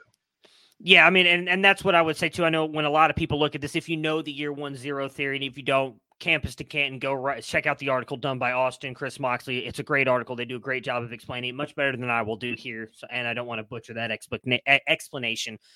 Mylan Graham is also a very good returner, and there's multiple categories for you to come back on on that. I don't think even if Mecca comes back, I, I think it's not unfair to say Mylan Graham is going to be more explosive than Mecca in that area. That's a, the best way for him, I think, to break the year one zero right there. So I think he's going to break it regardless, even if he doesn't see a lot of playing time. I do want to talk about your guy Aaron Butler here in a minute, but let's let's jump on some of the news that did happen again after our early morning show with Alfred Austin and David. Uh, Aeryn Hampton flips from Texas to Alabama and is going to be playing wide receiver. Kevin Riley flips from Miami to Alabama. Anthony Carrie flips. Uh, I'm sorry, signs with Georgia Tech, who we have some uh, some clips here on him. So I'll let you talk a little bit about Anthony Carrie, who is signing with Georgia Tech. Yeah, he actually had a, a better season, senior season than he did junior year. Yeah, he increased his efficiency a good bit. Uh, you know, he's a really well-rounded guy. Uh, you know, good good inside runner, can run the outside, pretty bursty. Uh, you know, not awesome receiving production, but you know, good enough to be serviceable in that area. Uh, and uh, you know, he's pretty good breaking tackles and uh, shaking people out of it too. I, I, don't think he's amazing in any one area, but he's just a really well-rounded back. I think uh, you know, he could be a future impact player there for Georgia Tech. Uh, you know, we were supposed to see uh, Evan Dickens break out this year, which didn't really happen. Uh, you know, that new coaching staff there. So uh, I like him. I'm probably my grade's probably a bit low on him right now. He's the composite RB 21 in the class currently. I'm you know probably a bit lower than that. uh, and you know I might give him a, a slight boost now with a solid landing spot. All right, we like that. Um, let's go back really quick to Kevin Riley. As I just mentioned, he did flip from Miami to Alabama. We have some clips of him real quick. If uh, you you have any thoughts on Riley? Yeah, uh, the services. This is one services are much higher on that uh, I will not be changing. I, I think he's a good back. He's a, a very consistent, solid back. In eight games this year, he uh, had 124 carries for 769 yards and seven touchdowns. Only 6.2 yards per carry, which is something I don't like. Uh, under seven yards per carry in high school is a pretty big red flag for me. Only eight catches, 43 yards, one touchdown. Uh, he's just a very consistent runner, good in, good inside runner, uh, good vision, moves well laterally. Uh, athletic testing leaves a bit to be desired. I don't really think he's much of a tackle breaker or avoider. Uh, and you know, especially going to Alabama. I mean, he's the only running back they have in the class currently. But I feel like this is kind of a desperation pickup for them at this point. Uh, yeah, I, I, he kind of reminds me of Isaiah Spiller, but that would probably be his ceiling. Okay, that's that's you know fair uh, in our athletic database. Probably the best player listed listed in there is Dontavius Braswell, who's been you know okay uh, in college. Uh, I mean, again, I think it's a it's a I don't know want to say a big get for for Alabama. It makes sense with him flipping from Miami after they just got Jordan Lyles earlier in the week, who who we definitely have rated higher. So probably just a him trying to go somewhere. You know, Alabama. It sounds great probably going to be recruited over by next year. So, so you know, a guy maybe you want to watch, maybe he ends up transferring out somewhere and does something. Uh, but but we'll see. Not a guy that we are super high on. Uh, the big one, I guess that that at least was causing a little bit of waves on on Twitter that I, I do want to get your your thoughts on. Isaiah Williams flips from Florida to Texas A&M. I mean, unfortunately, Florida was like bleeding recruits today. Uh, that's why there was a lot of fear about DJ Lagway po- possibly flipping to USC. What are your thoughts on Williams, and and does it you know, is it a good thing for him going to Texas A&M, who's also been kind of losing players at least to the portal since Jimbo got fired? Uh, yeah, in terms of just him, I think it's probably a good move. I might as well roll the dice and see how that offense turns out there, since we already know what's happening at Florida. Uh, you know, another guy I'm not super high on really. Uh, he's wide receiver two on his own team this year, uh, behind Bradell Richardson, who's a UCF commit, uh, and he averaged like 35 yards more per game uh, than Williams did. But you know, Williams is kind of uh, like a deep Z guy. He, he, kind of just runs a lot of goes and posts and just you know runs right by those high school corners. A 4-4 40 guy. You know, I think a 4-4-6 report at the moment. So you know, he's got the speed, and uh, you can definitely see that on tape. Uh, I just hope he develops his other skills a bit more at A&M. Yeah, I mean, I, what I will say is his. Uh, we've got him listed again, 5'11", 175. I mean, he's got some pretty interesting comps though in our athletic player uh, comparison tool. I mean, Charlie Jones is is up there. At least had a very good college one college career, but the big name being Jordan Addison, who I mean, obviously Biletnikoff winner, but also has Jayden Reed, Jalen Cropper, who was also a very fun college player. So you know, if, if Texas A&M can use him the right way, could at least you know be a very good college player.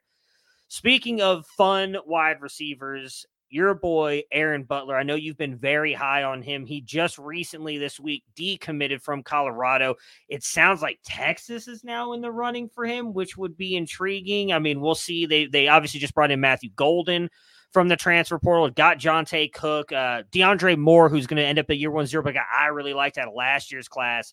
Uh, just your thoughts on Aaron Butler and where you'd like to see him go. I mean, there's a couple other teams that have been reportedly in the mix for him.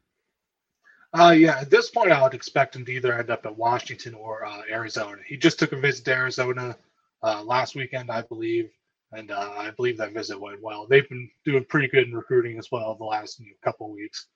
So, uh, I mean, I think I think those two would be much better uh, CFF spots at least than Texas at this point as that room is starting to get pretty crowded with guys, even in his own class. Uh, but yeah, I mean, Aaron Butler, I, I, if you've watched the official, I've talked about him you know, a ton at this point, but he's just an extremely explosive player.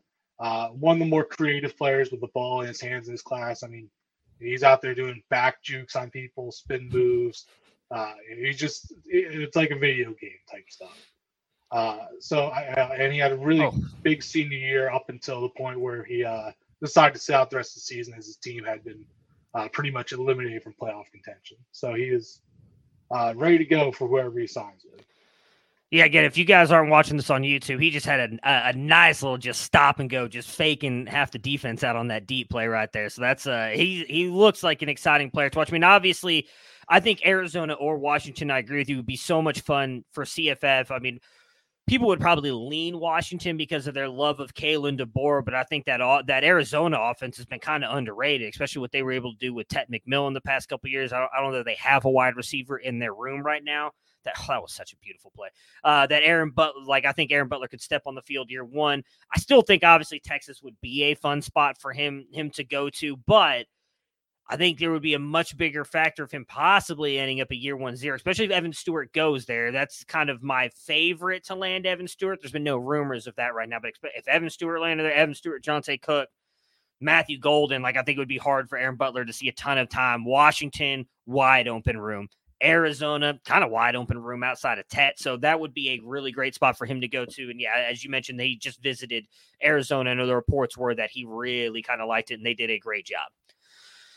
Let's talk uh, one more wide receiver here before we pivot to, to some of the running backs. Is it, is it Micah Hudson or Mika Hudson? I can't. Uh, I've heard it both uh, ways, and so I, I don't know. Mika Hudson. Okay, I, mean, I could be wrong. I could be wrong. So Mika Hudson, who's a guy, I mean, you've been talking about for like two years straight. Uh, we we had a Friday night chat that we did a lot of stuff with last year. Uh, that I mean, we were grabbing clips of him as a junior, posting them all over the place. He's going to Texas Tech. I mean, it, it's a wide open room. He's likely going to go in there and be an absolute stud for them next year. Bad part, obviously, being, you know, we don't know who the quarterback's going to be or how that's going to work out for them, but regardless, he should be good. Why should people be excited to draft Mika Hudson as either the number one or number two wide receiver off the board in their freshman supplemental drafts here in just a couple months? Uh, yeah, I think since I've been doing this, you know, looking into recruits, he's just the most well-rounded, uh, wide receiver I've seen. Really, uh, he has by far the highest grade for me. I, I, at this point, I've picked apart his game so much, and I, I can't really find a flaw. I mean, he's uh, spectacular after the catch, amazing ball skills, extremely refined at this stage, uh, and you know he, he's going to go on the field and play year one and you know, for Texas Tech. Uh, you know, and some people might not like that for his Devy upside. I mean, Michael Crabtree was still a first round pick going there back in the day. Uh, if he's good, he's good. I don't think it'll matter. Uh, you know, just an amazingly talented player that you know he just happened to be in the same class as Jeremiah Smith, so uh, he definitely got a bit overshadowed. Yeah, I mean, it, for you, do you have Jeremiah Smith number one, or, or is it Mika? No, Mika? I, I had Mika one. I, I think the real standout difference between them is I think Mika is significantly better after the catch than Smith. Okay, you know, Smith has his own things he's better at, but I, that really stands out to me. I don't, I don't think there's a loser one way or the other. I mean, if you're sitting there with the 101, 102, you know, we, we, we, as I mentioned, we did an official mock draft last week. You can find it on the YouTube channel or go and look uh, for it on the podcast feed, Campus to Canton. I believe those were the top two players off the board. I, there's not a quarterback there that we love this year to take toward the top, not with the running backs either. We'll discuss a couple of those guys here in a minute before we get out of here, but it seems to be those two. So if you got one or two in your freshman supplemental draft, you'll be happy with either one of them. Matt, right now, go go ahead. Do you have anything you want to add? Yeah, I was just saying, yeah, I'm going one two with them. Okay, in yeah. draft if I have that opportunity. Uh, so right now we have Quinton Martin, the running back going to Penn State as our number one running back. Uh, we did. I ended up taking him in the first round uh, of our mock uh, this past weekend. Any thoughts on Martin before we talk about Taylor Tatum, who officially signed to OU earlier today? Yeah, so I actually had a, a bit of a pivot. I, I did move okay. Quinton Martin up to my RB one in the class uh, a couple weeks ago. Um, I, I, think he's probably just the most dynamic runner in this class. I mean, nobody really moves like him. He just got so much shake, especially for uh, such a tall running back. I mean, these guys can't even put a hand on him. Uh, and, and, I think he showed a lot more physicality in his senior year, which was something I was looking to see. Uh, he's the best receiver in this class uh, at running back, obviously. But I mean, he could just straight up, honestly, he could just be a better wide receiver than he's a running back. I mean, he's just extremely good in that area, too. Not to knock his running back game, but uh, he, he's a very, very good receiver. Can just solely play out wide, out in the slot, uh, line up wherever you want, really. Yeah, he's. Um, I'm, i was pulling up his his athletic uh, comps, and I mean, there's a lot of really good names in, in here. I mean, Roman Hemby, Cole Cabana, who I was a big fan of last uh, last draft, uh, freshman cycle. I mean, Josh Adams, I know was really good at Notre Dame. I thought was going to be really good going into the NFL. Ollie Gordon, Tony Pollard, Jovantae Barnes. So that's a pretty impressive list. Obviously, we've seen what what Penn State has been able to do with running backs. Maybe doesn't get a lot of run next year. Nicholas Singleton and Kaytron Allen's final year at Penn State or this year, but then moving forward should be the guy. Should be a lot of fun to watch in that offense. Uh, I mentioned Taylor Tatum. He officially signed. There was a, a little bit of nerves this morning. They weren't sure if he was going to get him. Thought maybe Demarco Murray and Oklahoma were going to lose another top running back uh, commit on signing day, but he does commit to the class. I mean, it looks like it's going to be really just him and Gavin Sawchuk in the backfield. Uh, do you like this signing for Oklahoma? Do you think it's a good landing spot for him? Yeah, it's grown on me a bit. I mean, earlier in the year, I believed that room to be much more crowded than uh, I definitely see it now. I mean, just because they've been pulling in two, three guys a class of, you know, moderately good rated guys. Uh, I think at this point, you know, they, most of them are not that desirable anymore. So I definitely think there's good opportunity for Tatum to uh, come in and play a role year one. And uh, you know, he had a very good senior year. Uh, uh, I believe seven yards per carry, is somewhere around there, which is what we want to see. Very good bulk production, and uh, a pretty good receiver too on top of it. So I think there's a lot to like there. Uh, you know, in terms of NFL upside, which you know, it's hard for me to throw around day two upside for a running back anymore. Right. But, uh, you know, should definitely be a, a, productive college player.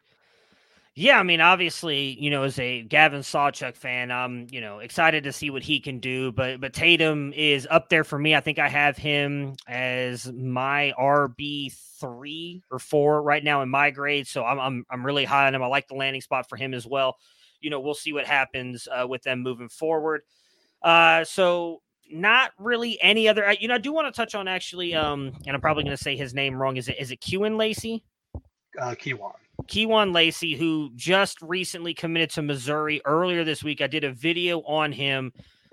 And I know a lot of people are excited about them getting uh, the transfer. And the um, his name is escaping me now at the moment. Uh, they just brought in a, a G5 transfer in at running back I think he has a chance to possibly steal some carries. I mean, the, the, we don't see a lot of success of G5 running backs coming up to the P5 and succeeding. I think that room is wide open. What are your thoughts on Lacy? And do you think he has a chance to kind of make a name for himself year one at uh, Missouri?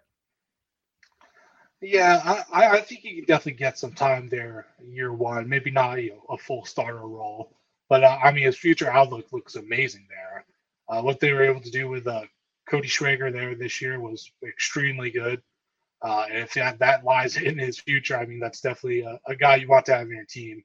He's a very good athlete, uh, definitely a bit of a dog running back. You know, he doesn't shy away from contact. Uh, a pretty good receiver on top of it. Uh, last year, he transferred, you know, for his junior season to a new school. Kind of had to share the workload there. This year, he kind of really shined and you know became the lead guy there. Had great bull production. So uh, you know he's definitely on the right path to being uh, someone that can produce in college and uh, definitely has the athletic upside to potentially be a day two draft pick. Yeah, and it was it was Marcus Carroll from Georgia State who transferred up again from G five to P five, and we, we you know we've seen some of those guys be able to make that work, but it's not always been extremely successful. Successful. So I'll be curious to see how um, how he pans out. When I did the video on Lacy, I talked about how in our athletic comps database, you talked about him as a receiver. He comps very well to Sony Michel, Who, for those people don't know, was actually a really good receiver at Georgia. They didn't seem to Patriots didn't seem to use him that way in the NFL, but in college, he was actually a pretty good wide receiver uh, or receiving back. I do want to mention really quick is as you had sent me a note and we, we have some video on him, so I'll play that. If you just have any thoughts on um, Keandre, Keandre Henry, who's going to uh, Memphis, and then I want to ask you about a couple quarterbacks, and we're going to get out of here. Yeah, he's a he's an interesting one. He's wide receiver 48 in the composite, so pretty highly rated guy going to Memphis. Uh, he originally committed to Boston College uh, after his junior season, I believe. Then he actually ended up getting a scholarship pulled because he took a visit to Purdue without letting the staff know. So then he just ended up uh, committing to Purdue, decommitted a few months ago, and uh, now he's here at Memphis. So a bit of a rocky road there. Uh, you know, he's a bit raw as a receiver, but he's definitely got a decent athletic upside. Uh, good contested guy, moves pretty well, and uh, you know could potentially be a decent CFF target there going to Memphis. I mean, he'll probably be the highest rated guy in that room, I would imagine. So, yeah, uh, could get on the field.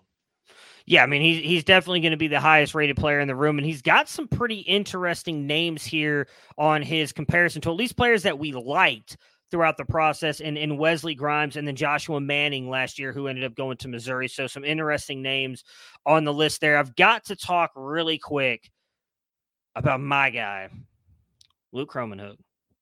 Uh, who you I know have said, I still I've yet I've yet to go back and watch it, but fairly good um, velocity. I think he's a underrated playmaker at the quarterback position. I did not play the best competition and definitely struggled in his senior year, as, as you have told me. So you can go ahead and just slap me in the face with the stats if you want here in a minute, if you've got them.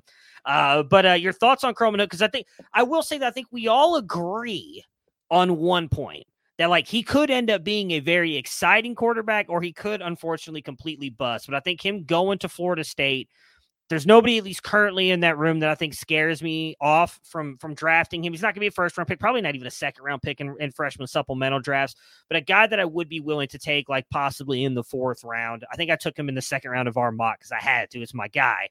Uh, but even if DJU or Cam Ward end up there for a year, that will only be a year play. And I think Kromenhoek has a chance to go in there and be the guy moving forward. Yeah, so uh, he didn't have an awful year. I I think at the okay. point when we discussed that, uh, he was sitting below 60% completion. He ended up bouncing that up a good bit uh, after going through the, uh, the entirety of the playoffs. Uh, and, you know, he did get far in the playoffs. I believe he won the championship or he was in the championship. Uh, he played like five playoff games. So he, he was there for a while. Uh, and, yeah, I, I think my biggest issue is just he's so new to the position that the mental side he's behind on. I think he can get a bit flustered at times and then – you know, he just kind of darts the ball around uh, inaccurately, to say the least. Uh, but I mean, he's definitely a boomer bust pick. He has physically everything that teams are looking for in a quarterback. Uh, like you said, there isn't really that much competition in that room long term. Yeah. Uh, so I mean, it could happen. I just, you know, at this point, saying I I don't think it will. Uh, I think I just think he's too late to the game.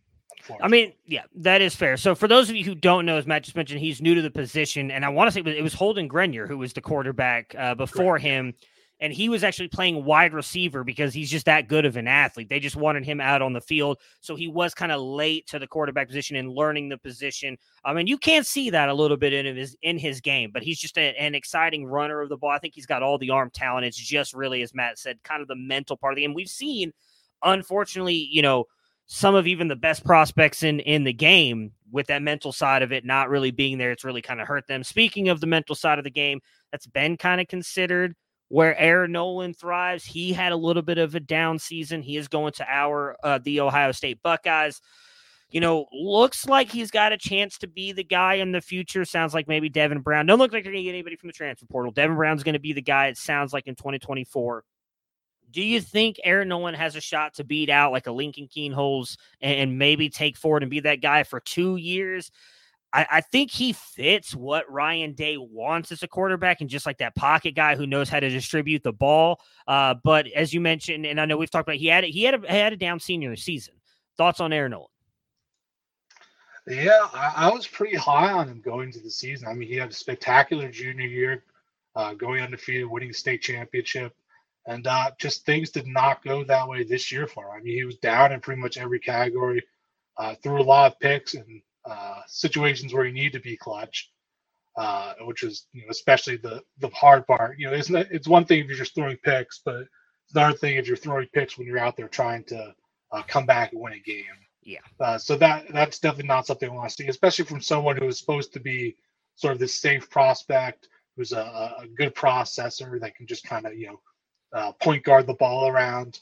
And uh, if he can't even do that consistently in high school, then uh, that that brings a lot more questions for me. So I, I'm not too heavy on him being the you know future multi-year starter at Ohio State. Uh, at this point, I would probably lean towards Tavien St. Clair, who's coming in uh, in the following class next year. But who knows? I could be wrong. It, will be interesting to to see. We know what Ryan Day and that staff can do with quarterbacks. I mean, you know, I, I wouldn't say he's any worse than a Kyle McCord. And, and you know, say what you want. Kyle McCord had a fine season for for a quarterback in college football. Uh, last player I want to touch on before we jump out of here. One of my favorite quarterbacks in this class. I think he's electric, extremely fun to watch, and that is one Demond Williams, who was committed to Ole Miss, ends up flipping to Arizona. I mean, we just talked about you know your guy Aaron Butler possibly going there. Could be a really fun duo to watch in the future. Demond Williams and Aaron Butler. I mean, I, you know, I talked a lot about Noah Fifita a couple years ago. I liked a, I like Brayden Dorman a lot in last year's class. I thought he could be a big CFF guy because he was in this offense. But I mean, if I had to pick one of those two, it's Demond Williams all day and twice on Saturday. He is just a fun player to watch. Yeah, yeah, I agree. I mean, he's extremely fun. You know, best player coming out of Arizona this year for sure. Uh, if he was, you know, three inches taller, ten pounds heavier, he would be playing for, you know, a powerhouse program more than likely. Uh, and yeah, my, my only concern, I mean, he's definitely in line to be a CFF big time producer. I believe he's my QB five currently, just for that okay. Nice. Uh, I, I, mean, the, the only thing I'm worried about Fifita what has two, three more years of eligibility? Is that correct? Uh, he should have two more years left. Well, I it's COVID messes everything up. He's he's well, got. Was he, was was he a 2020 recruit? Yeah, he's, he's been there for two so years. He's got five. So yeah, oh man, jeez. Yeah. So that that's the only thing that worries me. I doubt he's a guy that's uh, going to garner that much interest from the NFL. So yeah, unless yeah. they kind of push him out for Demond, uh, that might worry me. I mean, I would hope that they would. No, no, no offense to Noah Fifita, because I, you know, I talked a lot about him uh, after the spring reports and everything a couple years ago, because he was getting a lot of love, and and they did do that for Jayden de Laura, who I don't think anybody would expect have expected. And like I said, I, I like I like Fifita. I think Demond is a much better player. So he probably doesn't see any playing time this year, but maybe they're able to push him out. He'll he'll probably be a four year guy as well. Uh, maybe he redshirts this year anyways, and they don't use him because they do have Brayden Dorman there, assuming he doesn't transfer out. Uh, because as you mentioned, the size I think is probably the biggest because he's listed. I believe we have him listed at was is it 5'10", 180. I'm not even sure he's really 5'10 when you when you watch him play. So he's probably unfortunately doesn't have much of an NFL upside, but he's going to be I'm telling you, when this kid does get on the field, he's going to be so much fun to watch for Arizona in the Big 12. I, I can't wait uh, to watch him. All right, Matt. I mean, we did it. We, we, early signing days here. Obviously, both of us will still be holding our breaths throughout the day. Hopefully, Jeremiah Smith gets his uh, letter of intent in overnight, so all Ohio State fans can breathe. But it's been a fun process. You'll get to hear from Matt again. Uh, I know they'll be taking a break here soon from the official, but they've still got, I think, what was it, one more episode left before you guys take your your Christmas New Year's break. Uh, I don't think so. I don't. Okay. I think we're we aren't back until January.